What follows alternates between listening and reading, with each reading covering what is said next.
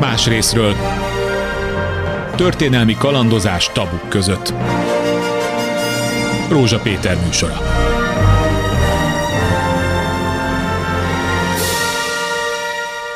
Jó napot kívánok! Ma Oroszországról fogunk beszélni, de előre bocsátom, hogy nem a katonai és fronthelyzettel foglalkozunk, mert az egyrészt naponta változik, másrészt kiszámíthatatlan, harmadrészt ez a felvétel február 20-án készült, és nem tudjuk, hogy 23-24-én a frontvonalon milyen fordulatok és változások lesznek. De hogy ez a háborúhoz vezető hosszú út milyen volt, azt megpróbáljuk ma szakemberek segítségével felvázolni. Első vendégem Gyóni Gábor történész, az ELTE-BTK kelet-közép-európai történeti russzisztikai tanszékének egyetemi docense. Jó napot kívánok! Jó napot kívánok! Nagyon nehéz, hogy hol kezdjem, mert Oroszország történetét, hogyha az ember lapozgatja folyamatosan, háborúkban, konfliktusokban találjuk ezt a hatalmas birodalmat. Én egy kicsit önkényesen Henry Kissingernek a Világrend című könyvéből, az orosz fejezetbe beleolvasva a következőt találtam. Több háborút indított Oroszország, mint bármelyik korabeli nagyhatalom, és amikor felborult a kontinentális hatalmi egyensúly, azt is megakadályozta, hogy egyetlen nagyhatalom uralja egész Európát, tehát keményen szembeszállt XII. Károly és svéd királlyal, Napóleonnal, Hitlerrel, és még sorolhatnánk tovább a konfliktusait. Miért van az, hogy Oroszország, akármeddig megyünk vissza a történelemben, folyamatosan az uralkodók veszélyeztetve érezték a birodalmukat, és minden határukon állandóan offenzívát indítottak? Igen, ez is Kissingernél szerepel, hogy veszélyeztetve érzik a birodalmukat, igen, és igen, ezért Oroszország kénytelen folyamatosan úgymond terjeszkedni. Egyébként ez nem Kissingertől származó gondolat, hanem az orosz történetírásban és gondolkodásban is régóta meglévő elképzelés. A félelem érzet? Hogy Eurázsia az egy nyitott térség, ha megnézzük geográfiai, földrajzi értelemben. Igazából nagy hegyek nincsenek, az Urált leszámítva, de az Urál is ilyen igazából nem nagy hegység. Én az Urálban éltem 3 évig, tehát ez egy könnyen átjárható vidék. Ez egy nyitott térség, ami kiszolgáltatottá teszi az orosz területeket a külső ellenséggel szemben. Tehát ugye Sándor cár arra nézett, ugyanazt láttam, mint ma Putyin.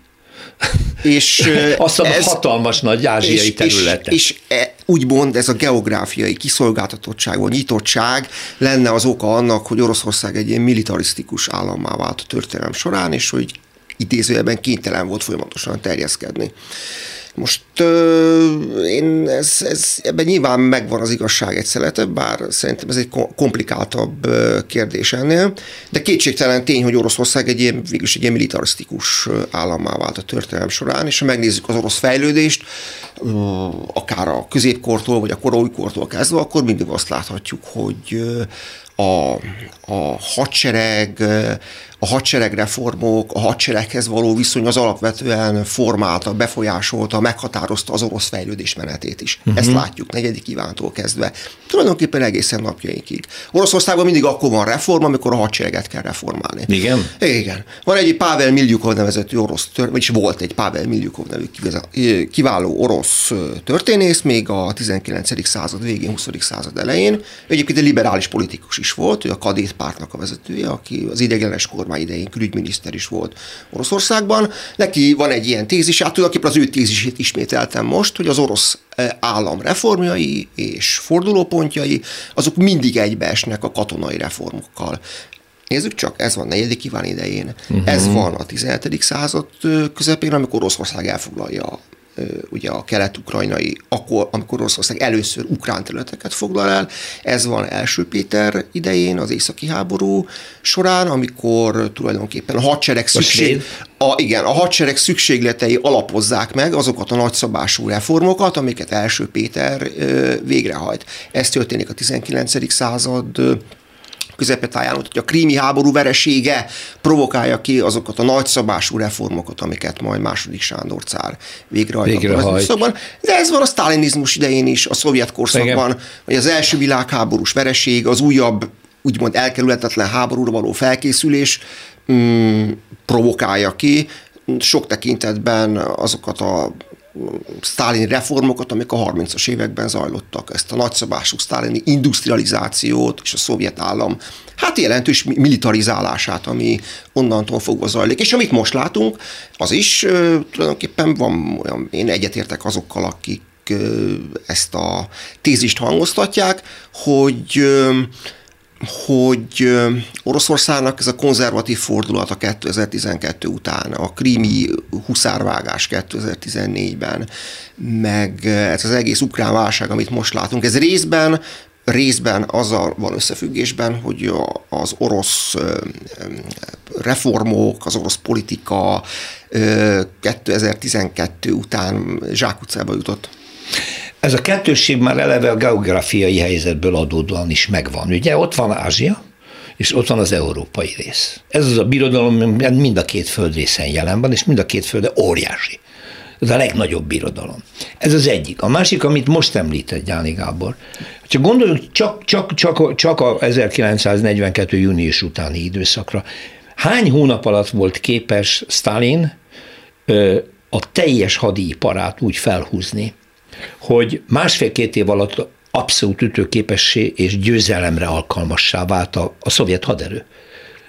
Most is van ilyen potenciál ebben a hatalmas birodalomban? Mire számít? Sztálin idején azért azt ne felejtjük, hogy a 30-as évektől kezdve zajló szovjet industrializáció az jelentős részben hadipari célokat szolgált. Aha, nehéziparfejlesztés. Abszolút, tehát az a kolosszális ipari teljesítmény és hálózat és rendszer, amit kiépítettek a Szovjetunióban a 30-as évektől kezdve, az alapvetően hadipari célokat szolgált. Tehát volt ez a harkovi traktorgyár, ahol traktorokat gyártottak, de azért ilyen pót termékként, vagy kiegészítő termékként, ugye minden héten egy tank is legördült ott a gyártóasztalokról. És ezt tette lehetővé a sztálini Szovjetunió számára azt, hogy annak ellenére, hogy 41 nyarán valami irgalmatlan vereségbe futott bele az RKKA, ugye, tehát a munkásparaszt szovjet vörös hadsereg, hogy ennek ellenére gyorsan újjáépítsék azt a veszteséget, amit elszenvedtek. Ugye, tehát ez jól jellemzi a szovjet ipart, ami alapvetően hadipar volt. Tehát volt is régen Magyarországon, és ez a vicc, nem? Hogy vagy csak a Szovjetunióban volt, vagy a traktor, hogy lő vissza. Hogy nem arra gondoltam, hanem, hogy van ez a babakocsi gyár, hogy megveszik az emberek a babakocsit, a szovjet babakocsit, és akkor mindig összeszerik, de mindig tank jön ki belőle. Ez jól jellemzi ezt a szovjet ipart. Tehát, hadigazdálkodás és hadipar. A szovjet ipar az alapvetően hadipar volt, hadipari szükségleteket szolgált. A mostani orosz ipar, azt hiszem, hogy bár ez nyilván csak maradványa az egykori szovjet hadiparnak, de ami van, hát föltételezem, hogy ami nem olaj- és gázipar, az hadipar. És azt nem tudjuk, hogy miük van a szovjeteknek, az oroszoknak.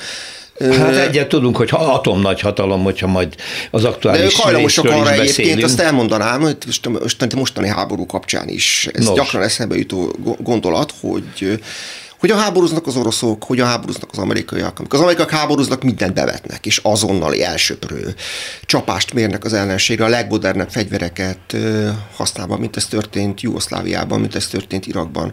Az oroszok hajlamosak arra, hogy először tehát nem vetik be a legjobb fegyveréket, hanem azt a fekete napokra tartogatják. A második világháborúban is ez történt, például a katyúsa bevetésében. Igen, az egy nagy fordulatot jelentett, igen.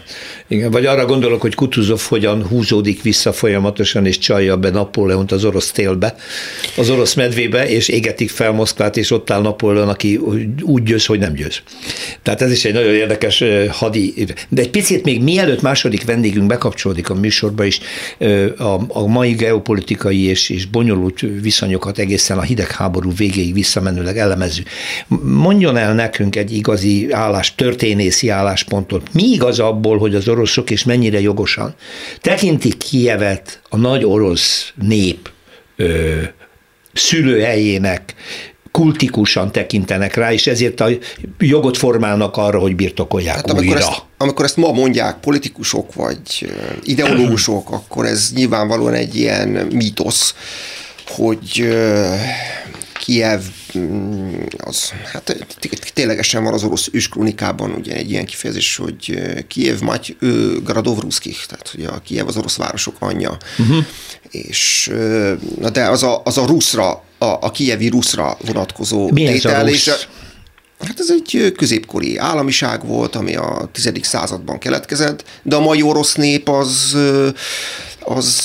annak a gyökerei nem egészen, persze nyilván kapcsolódnak a kijevi ruszhoz részben, de a mai orosz nép kialakulása az nem Kijevben történt meg, hanem itt a Volga-Oka vidékén, nagyjából a 12. századtól kezdve. Értem. Mint egyébként a mai ukrán nép sem létezett akkor még. Tehát, hát ez az, igen. Úgyhogy, jó, de nyilván egy háborút sokféleképpen indokol az agresszor, ez az egyik ilyen tétele volt, de akkor ez inkább mítosz.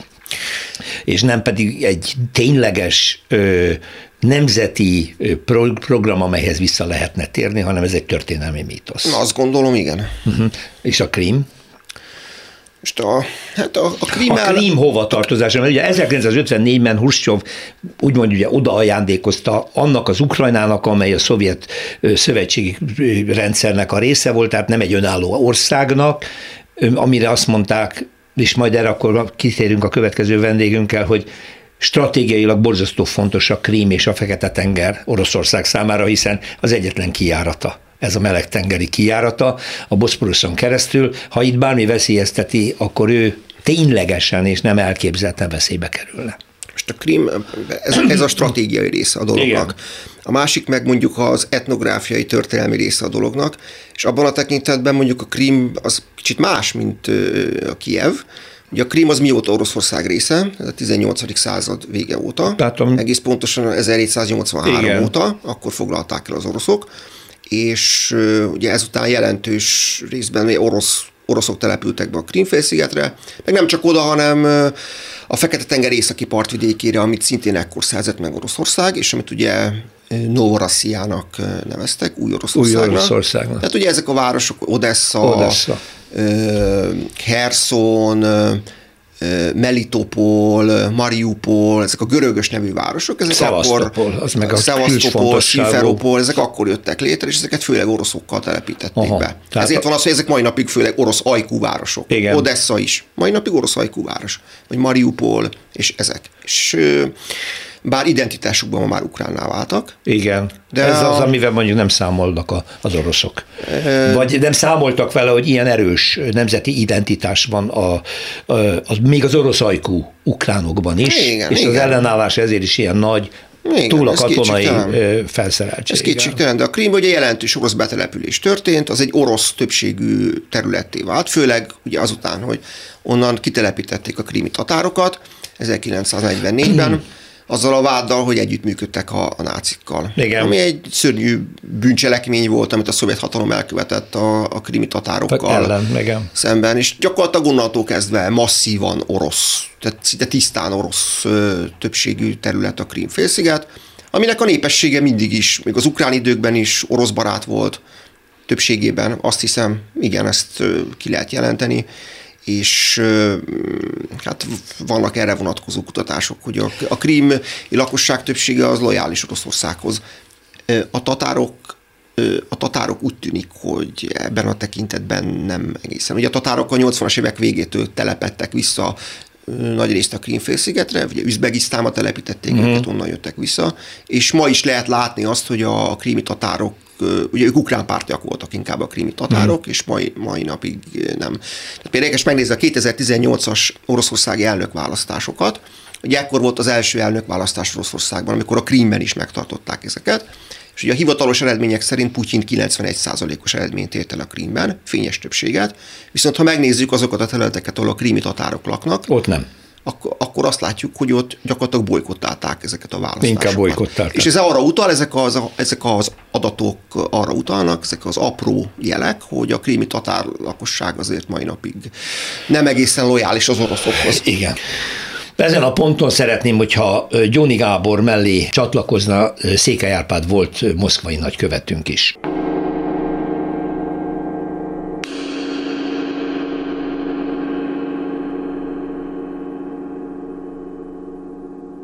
Hát hallotta eddig, amit Gáborral beszélgettem, hogy milyen mély gyökerei vannak annak a militarista szemléletnek és annak a konfliktus halmaznak, ami állandóan feszítette ezt a nagy birodalmat, és ma is feszíti.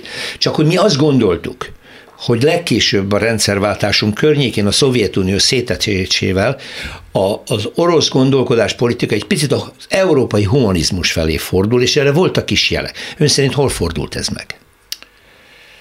Először is az egész rendszerváltozás nálunk is, a térségben, a volt Szovjetunióban, Baltikumban szerintem mindenkit meglepett. Legalábbis a gyorsasága minden bizonnyal. Keletieket, nyugatiakat egyaránt. Nekem volt rengeteg élményem a volt NDK-ból, ahol 87-88-ban, és senki nem számolt ezzel. 89. október 7-én az NDK megalakulásának 30. évfordulóján Gorbacsov ellátogatott Kelet-Berlinbe, és ott a politikai bizottság ülésén résztvevőként a Honeckert figyelmeztette, hogy aki későn jön, az nagy bajba kerülhet, mert hogy az NDK ugye szembeszállt az orosz perestrojka lászlós gondolatsorral. Igen. Ki gondolta azt 1989. október 7-én, hogy 2 év múlva Gorbacsov már nem lesz a Szovjetunió élén, sőt, maga a Szovjetunió sem lesz. Tehát ez a meglepetés effektus, ez sajnos végigvonul az egész történésen. Hogy hol bicsaklott meg, én azt gondolom, ott bicsaklott meg, itt az előzőekben már Gábor beszélt arról, hogy amikor nincs más, akkor jön a katonai reform, ami magával hozza az egyéb reformokat is. Tehát olyan választ ad az orosz birodalom, mint a történelem során bármikor, hogy hasonló. Igen. A Putyinnak volt egy elmélete, amiben nagy szerepet játszott egy Alexander Kudrin nevezetű pénzügyminisztere, aki mellesleg a munkanélküli Gorbacsovnak 96-ban munkát biztosított a Kremlben, és ezért ő hatalmas bizalmi tőkével rendelkezett a Putyin felé. Ugye romokban hever az ország, éppen kijönnek a gazdasági válságból, a defaultból 98-ban, Putyin lesz az elnök, először átmeneti, aztán megválasztják, és valószínűleg a Kudrin javaslatára azt mondja, hogy hogyan lehetne föltölteni az államkasszát, az pedig úgy, hogy az export termékeket, ami csövön megy, a gáz és az olaj, arra kell kivetni adót az oligarchákra, mert azt lehet mérni, azt le kell olvasni, csak egy fegyelem kell, és be lehet söpörni a pénzt. Ez így is történik. Tehát az orosz költségvetés 2-3 év alatt konszolidálódik, és nem az olajáremelkedés, és nem a gázáremelkedés, hanem pusztán azért, mert rendesen adóztatják őket. És ez megy odáig, hogy erről kevesen beszélnek ma, hogy a Putyinnak volt egy gondolata, hogy csináljunk egy swapot. Mit ért a swap alatt, a csere alatt? Azt érti, ugye az, aki, mint ő, szocializálódott egy titkosszolgálatban a hidegháború idején, hogy a kölcsönös elrettentés teremti meg a hosszú távú békét, ő úgy gondolja, hogy ha kicseréljük egymás között az üzletészeket, akkor az szintén egy kölcsönös függést hoz létre. Ezek szerint ő földaraboltatta a Csubajszal a villamosenergia rendszert, és ezt kevesen tudják, hogy 2004 és 2007 között az E.ON, az Enel, az olasz, és a Fortum finn nagy energetikai cégek körülbelül 15 milliárd euró értékben az orosz villamosenergia hálózatban erőműveket, hálózatokat, elosztó rendszereket szereznek meg privatizáció során.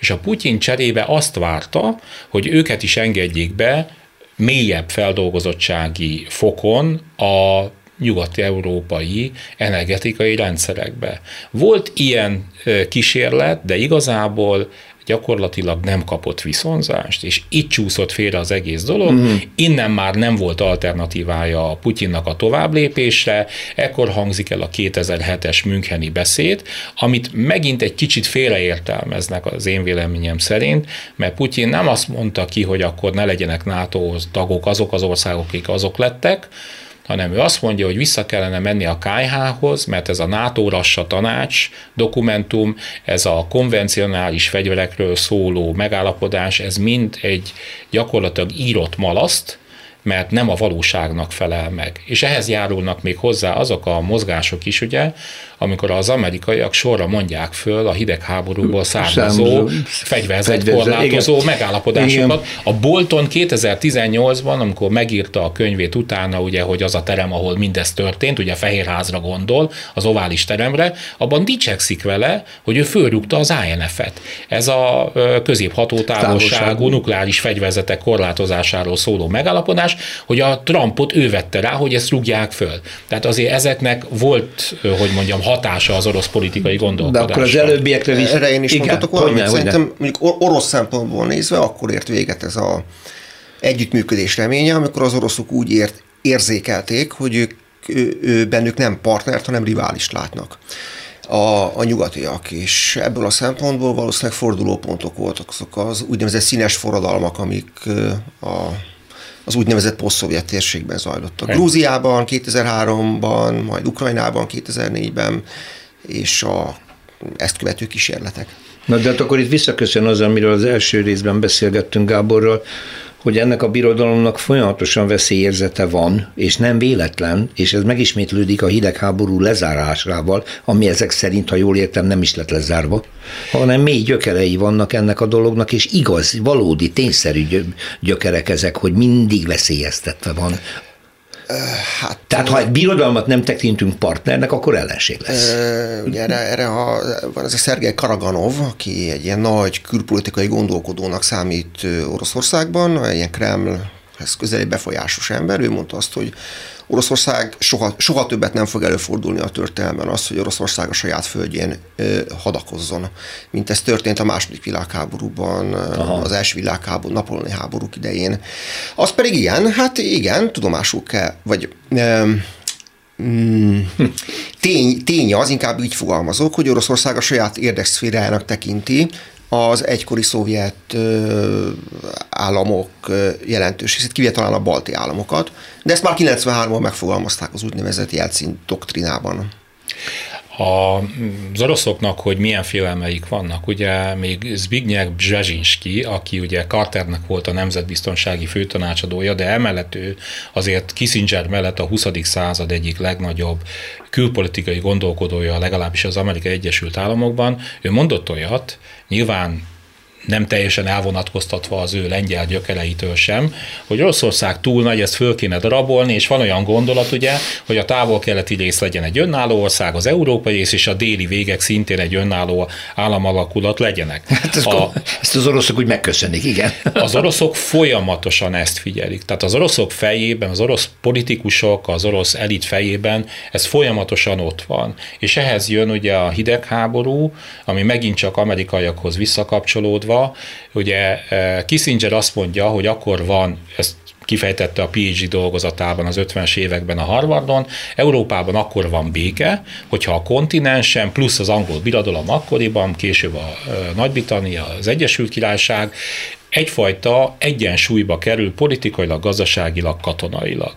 A másik, hogy gyakorlatilag, ha végignézzük az európai történelmet, a 30 éves háború maga is, de az azt követő összes nagy háború egy békekötéssel ért véget, ami nem egy békeszerződés jelentett csak adott esetben, hanem békeszerződés művet, mint például az első vagy a második világháború lezárásával. Ezt megerősítette a Helsinki záróokmány 1975. augusztus 1-én, akkor írták alá. Viszont egy háború nem ért véget békekötéssel, ez a hidegháború. Márpedig a hidegháború végén az európai határok sokkal jobban átrajzolódtak, mint a második világháború után. És aztán még egy másik ilyen paradox. Mikor van vége a hidegháborúnak ön szerint? Szerintem a hidegháborúnak akkor van vége, amikor a kelet-európai országokban, a Baltikumban végbe megy a rendszerváltozás, illetve egy határnapot ki lehet jelölni, akkor az 90. június 6-a, amikor Moszkvában a Varsói Szerződés Politikai Tanácskozó Testülete, amely utolsó alkalommal tanácskozott, én magam is személyesen ott voltam, kimondta azt, hogy a Varsói Szerződés feloszlatja önmagát magyar javaslatra, úgy, hogy az Antal dobta be ezt, igen, és a Lothar de Maizière nem mert kezdeményezőként mellé állni. Előző este vacsoráztunk a moszkvai magyar nagykövet rezidenciáján, és ott gyakorlatilag hát nem ismerte be, de mondta, hogy ő nem teheti meg.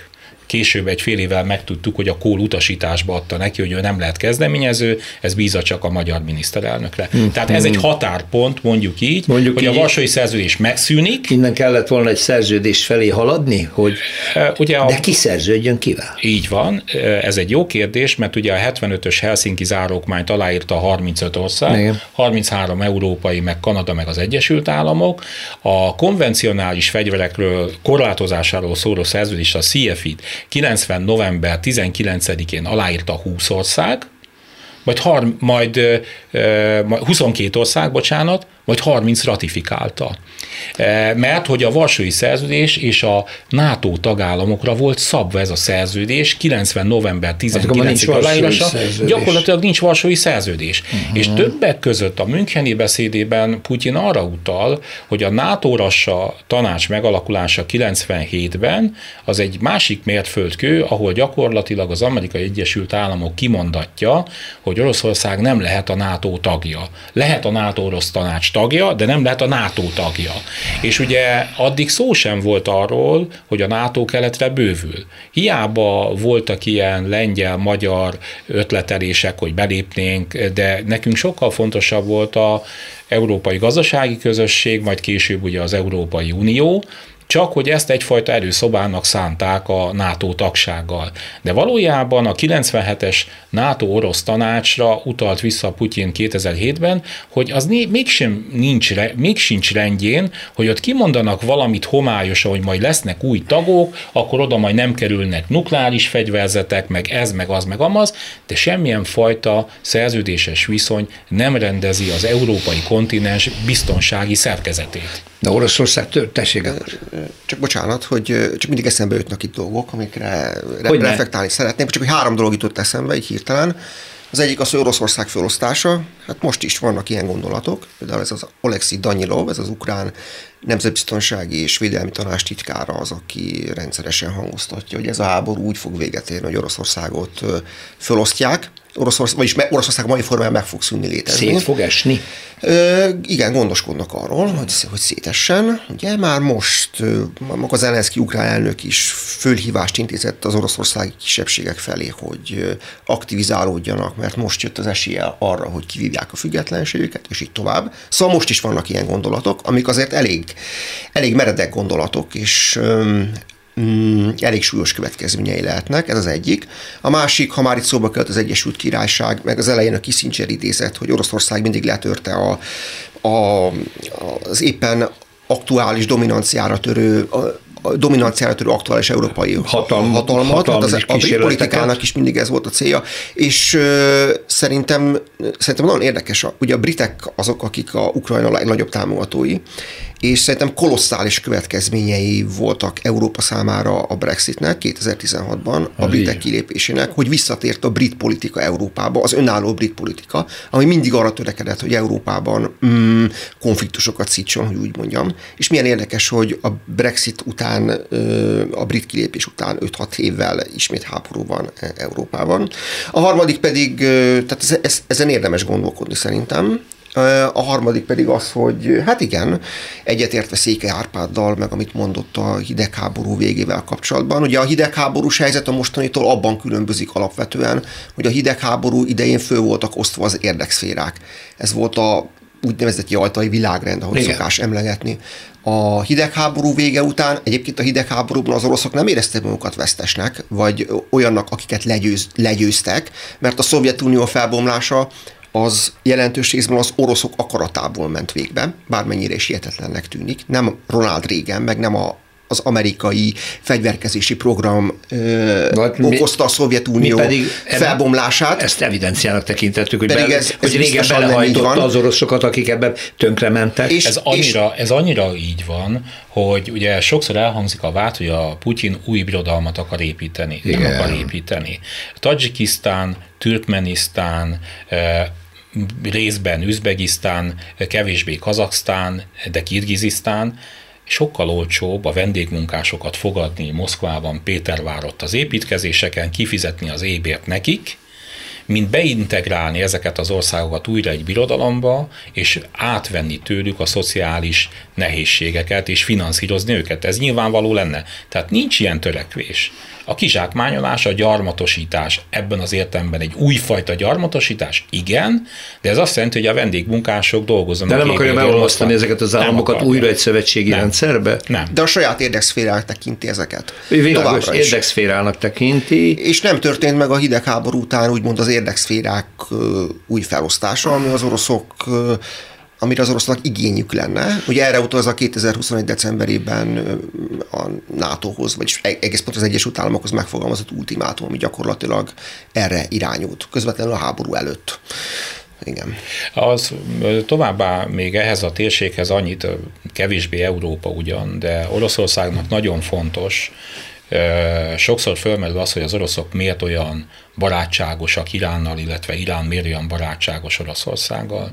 Azt sokan elfelejtik, hogy amikor az első és a második csecsen háború volt, akkor volt először kísérlet arra, hogy vahabisták Szaúd-Arábiából Iránon keresztül benyomuljanak az orosz térségbe, a volt mondjuk úgy posztszovjet térségbe, tehát de akár Oroszországban magába is, ne feledjük el, hogy ugye Kazány, a tatárföld, az szintén egy szunnita mohamedán kisebbség lakja, benne az ország közepén, tehát hogy ezeket a vahabistákat az irániak akadályozták meg. Ezért hálás az orosz vezetés. Én erről külön beszéltem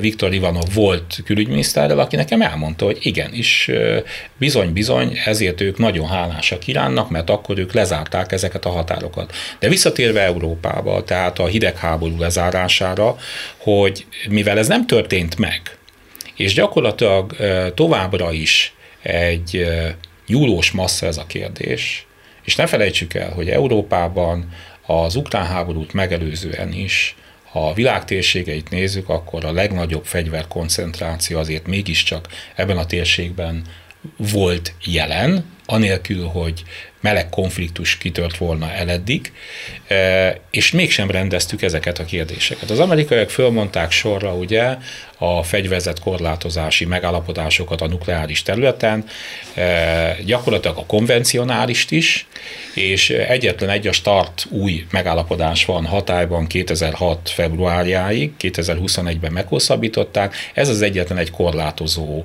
intézkedés. Én azt mondom, tehát, hogy ha ez a háború valamikor véget ér, az ukrán-orosz háború, nyilvánvaló, hogy ki az agresszor, tehát ez nem vita közöttünk. De ha nem tesszük meg, nem pótoljuk azt a mulasztást, hogy amit a hidegháború végével teljesen elmulasztottunk, és nem kötünk egy új európai békestruktúrát létrehozó szerződésművet, aminek mindenki kell, hogy részese legyen, beleértve Oroszországot is. Az, hogy Putyin nélkül vagy Putyinnal, nyilván nem másodlagos kérdés, valószínűleg nem Putyinnal, de Oroszországnak része kell, hogy legyen. Aztán hogyan alakul utána a bizalmi viszony, ami nyilván totálisan összeomlott Európa és Oroszország között, de Oroszország a térképen maradt, az orosz nép a térképen maradt. Igen, csak az a kérdés, hogy nincs-e antagonisztikus ellentét az orosz, mindenkori orosz birodalmi szemlélet, politikai kultúra és az európai, a westfáliai béke után kialakult európai metódok között. Antagonisztikus ellentét nem hiszem, hogy van. Ellentét van. De ugyanakkor azért van hatalmas nagy kötőerő is. Tehát fölróták a Merkelnek, hogy nagyon sokáig együttműködött a Putyinnal, és hogy a gáz szállítási szerződések. Könyörgöm, elfelejtik az emberek azt, hogy ez egy politikai paradigmaváltásnak volt az eredménye. A hidegháború kellős közepén elindult az enyhülési politika. A német osztpolitik az egy kezdeményező politika volt, az amerikaiak kénytelenek voltak követni. A német osztpolitiknak volt a következménye a SALT 1 megállapodás 1972-ben, annak volt a következménye Helsinki 1975-ben, és a németek akkor, ha csak a politikai struktúrát alakítják ki, az nem élte volna túl. Csak azt elfelejtik sokan, hogy ezzel együtt, amikor a Brandt-Scheel kormány megindította a keleti politikát, az akkori német ipari kamara keleti bizottságának elnöke, egy Otto Wolff von Amerongen nevezetű acélipari mágnás, ő találta ki az acélcsövet a gázért vagy az olajért, és akkor kezdődtek el ezek a szállítások. No. Ezek óriási strukturális változást jelentettek. Nem véletlen, hogy van olyan amerikai politológus, aki ma is azt mondja, hogy a 21. század kulcskérdése a német-orosz viszony, csak úgy, mint a 20. században. Tehát azért az amerikai érdeket sért valójában, hogyha Németország és Oroszország egymásra talál, és az olcsó vagy jól kifizethető orosz nyersanyag, energiahordozók egy nagyon fejlett ipari kultúrával, technológiával rendelkező Németországban kerülnek továbbfeldolgozásra, az bizony komoly gazdasági tényező tudna lenni a 21. században is. Igen, ez nagyon fontos, és abszolút egyetértek azzal, amit Székely Árpád mondott, és nagyon fontos, hogy akárhogy ér véget ez a háború, hogy egy olyan konstrukció jöjjön létre Európában, amiben minden érdekelt fél részt vesz. Egyébként ez a történelem tanulsága is, hogy Európában mindig akkor vannak tartós és hosszú békék, amikor minden érdekelt fél közreműködésével jön létre az adott békekonstrukció. Mint például a napóleoni háborúk után, amikor lényegében 100 év béke volt Európában. Kisebb, persze akkor is voltak kisebb háború, de azért 100 év béke volt Európában. Igen, az első világháború után viszont egy olyan béke szerződés jött létre, amiben sem Oroszország és végül sem Amerika nem vett részt. Hát annyit is ért. És megalázták a legyőzöttet, ami vért szült, és abból keletkezett a második világháború. És ez vonatkozik most is. Mondom, tehát nem szabad Oroszországot megalázni. Le kell győzni adott esetben, de hogy mi ez a kritérium. De odáig nem szabad elmenni, hogy az Oroszországot, és főleg nem az orosz népet megalázni. Igen, erre egyébként maga Kissinger is utalt ebben az összefoglalójában, hogy egy sértett birodalommal nem lehet együttműködni, és nem lehet arra törekedni, hogy folyamatosan kiszorítsuk és megalázzuk, mert annak a történelmi következményeit azt látjuk. Na de milyen típusú Európa, ugye azt mondja Kissinger, hogy ha fel akarom hívni Európát, akkor kit hívjak? Ha fel akarok hívni bármelyik ország vezetőjét, azt konkrétan tudom. Ki kössön szerződést Oroszországgal? Mindenkinek. Ugyanúgy én egy Helsinki záróokmány típusú dokumentumra gondolok, ahol minden résztvevő, tudom, hogy nagyon nehéz, az Európai Unión belül is nehéz, látjuk ma, főleg a magyar politika miatt konszenzusra jutni, de a minimális közös nevezőben meg kell állapodni. Ebben ugyanúgy, mint akkor, több kosárnak kell lennie. Nyilván az egyik legfontosabb, sajnos a háború következménye miatt a biztonságpolitikai kosár. Lehetőleg az egyensúlyt minél alacsonyabb, a fegyverzetek minél alacsonyabb szintjén kellene megkötni. A fegyverkoncentráció sosem jó, és nyilvánvaló, hogy ki kell egészíteni gazdasági, kulturális, informatikai egyéb fejezetekkel is ezt a megállapodást. Ezt nem lehet megúszni. De itt vagyunk úgy, hogy van egy Egyesült Államok, és van egy Oroszország, a két atomnagyhatalom. Mi meg itt Európában azzal az atomnagyhatalommal tudunk-e egyenrangú félként szerződni, amelyik iszonyatos arzenálra rendelkezik. 18 000 atomtöltető rakétája van állítólag, szóval... Az túl sok, lehet, hogy sok, de ezt valahol olvastam. Nem, a korlátozások miatt ez nem lehet több, eleve 14 000-nél, és ebben benne elég. Vannak. Az is elég, természetesen. Itt azért sok... Ekkora ütőerővel még birodalom Európában nem rendelkezett soha. Persze, de azért itt vannak nagyon komoly, mély strukturális kérdések is, hogy az európaiak maguk hogyan akarják felépíteni a saját biztonsági struktúrájukat. És itt a német szerep az megkerülhetetlen. Én látok pozitív jeleket arra, hogy a Scholz, én nagyformátumú politikusnak tartom, szerintem ez ki fog derülni a következő években, törekedhet majd egy önálló szerepre. Ez most paradoxonnak tűnik azok után, hogy ugye tartózkodott itt a leopárdoknak a leszállításától, tűnt, hogy tudja, de neki van igaza, de neki lett igaza. Ugye bevonta az amerikaiakat, hogy ne rá Németországra az orosz ösztűz, meg a németeknek ugye történelmileg azért az egy nagyon nehéz dolog, hogy német fegyverzett, szovjet területen harcba bocsátkozzék, de amikor kiderült, hogy hányan hajlandók részt venni ebben a fegyverzett koalícióban, Szombat este 24 óráig, én néztem a Spiegelnél, egyetlen egy ország ajánlott föl leopárdokat a németeken kívül, a portugálok 3 darabot, és a németek 14-et. A többiek érdekes módon addig kiabáltak, amíg Németország valljon szint, úgymond, és amikor Németország szint vallott, akkor gyakorlatilag mindenki úgymond lepattant. Aha. Egy picit a szerződésre visszatérve, és Gyóni Gábort kérdezem, hogy a birodalom a középkortól vegyük, vagy nem tudom, amitől, vagy attól a ponttól, amitől ön jónak látja. Milyen szerződésben viszony volt, és kivel Európában? Németekkel? Az mindig meghatározó volt ez a viszony. Nem az van most is, hogy Németország és Oroszország kellene elsősorban megállapodásokra jutni? Mert ugye mindenki arról ír, hogy az Egyesült Államok és Oroszország egyezzen meg, mi a fenéről beszélünk, Európáról, nem? Én feltételezem, hogyha Németország és Oroszország között valamilyen közeledés, vagy netán megállapodás jönne létre, azt nagyon elleneznék. Azt szinte kizártnak tartom, hogy egy ilyen külön megállapodás jön létre a mostani helyzetben, de történelmi léptékben nézve szerintem az a helyzet, ami most van Oroszország és a Nyugat között, ez alapvetően egy új helyzet és más helyzet, mégpedig azért, mert ugye Oroszország mégis a 18. század óta volt az európai politika résztvevője, ilyen vagy olyan módon. Európai háborúkban vett részt a 18. század óta, de ezt mindig valamilyen koalícióban tette.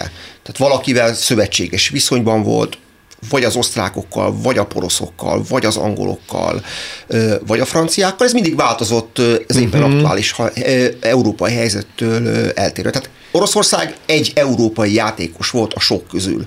Most viszont az a helyzet, hogy van egy egységes nyugat, lényegében Oroszországgal szemben. És ez egy teljesen más helyzet, mint amit a történelmben megszoktunk. De hát a történelmi tapasztalatok alapján ez még jobban bőszíti Putyint. Ez nem viszi őt megegyezés felé. Azt nem tudom, hogy bőszíti. Csak feltételezem. Őt valószínűleg az bőszíti, tehát hogy ismerjék el az orosz érdekszférákat. Hát azért a nyugat nem hajlandó megtenni. Hát igen, mert közben meg veszélyt jelent Oroszország. Feltámasztotta Putyin azt a nagy orosz gondolatot, ami azt jelenti, hogy számos európai ország számára agresszor. Lengyelország, Magyarország, hányszor szenvedte el, ugye. Tehát ebből a szerepből nagyon nehéz most egy olyat kovácsolni, hogy fogadjanak téged el nagybirodalomként, de te nem fogsz lerohanni engem. Ez egy historikus érv, hogy nekünk magyaroknak lehetnek a németekkel szemben is történelmi sérelmeink, éppenséggel, de nem hozzuk föl ezeket. Igen. A sérelmi politizálás az sosem vezetett jóra, tehát itt sem lehet ebből kiindulni. Ez nyilvánvalóan már egy következő éra, de ez nem a putyini éra. Tehát Putyin elkövetett olyan hibákat, itt kvázi az uralkodásának a vége felé azt gondolom, amik számára helyrehozhatatlanok, és vele nagyon nehéz lesz a békekötés, de az oroszokkal akkor is meg kell állapodni.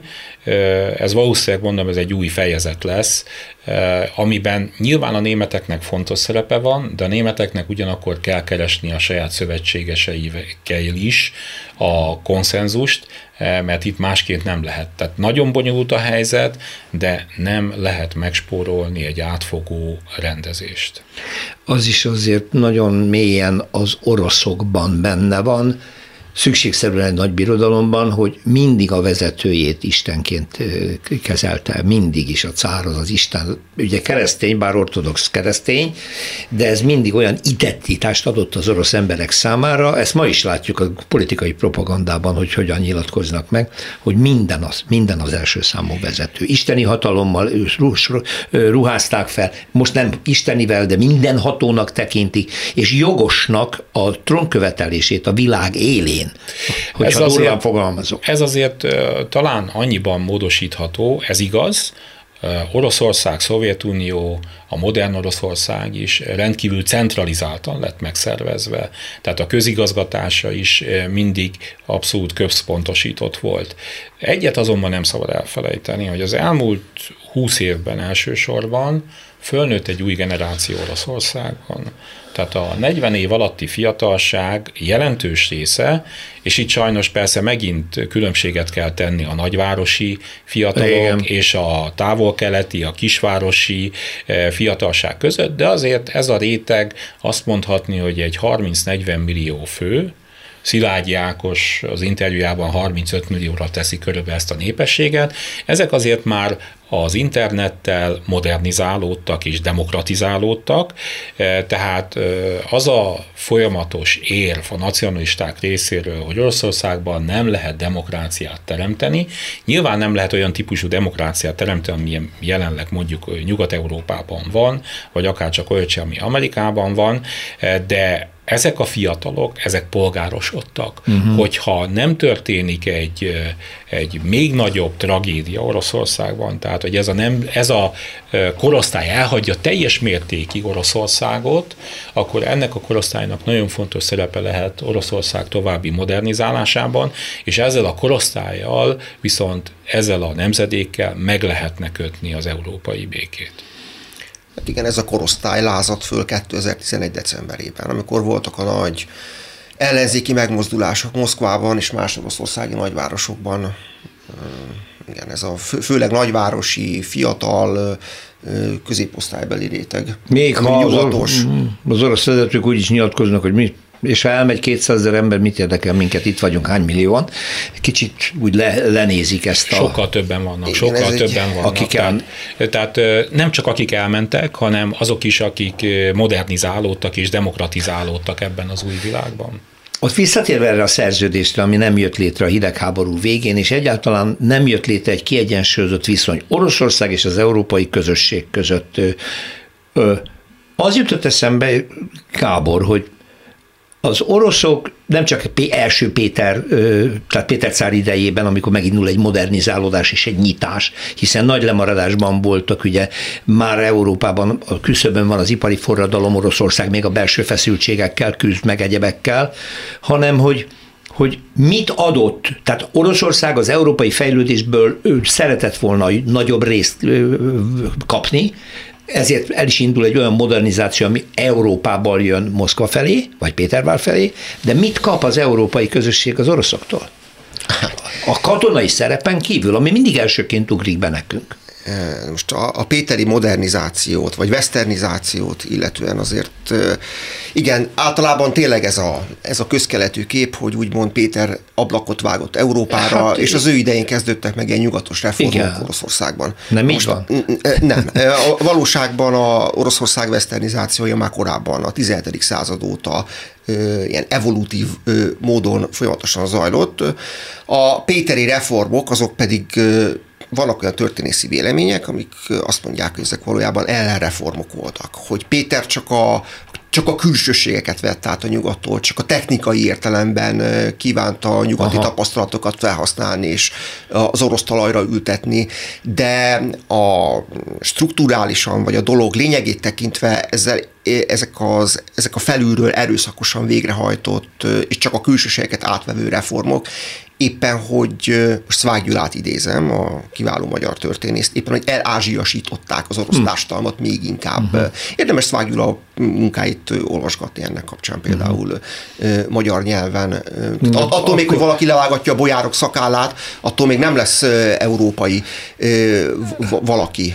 Na, ebben meg is bukott a következő kérdésem, mert erre akartam építeni. És valójában az orosz társadalomnak csak ez a felső rétege, vagy felső középosztályi rétege az, amely európaizálódott, westernizálódott, de az orosz társadalom nagyrészt kiből állt? Ezekből a írástudatlan, szakállas, mesztéllábos muzsikok tömegeiből, akik majd ez lesz a néphatalom, aki 1918 után átveszi a hatalmat Oroszországban. Látva azt a végtelen agressziót, ami az orosz lakosság egyes rétegeiben megnyilvánul, és a halálkultusz szinte előjött. Ez a helyzet most is, Árpád?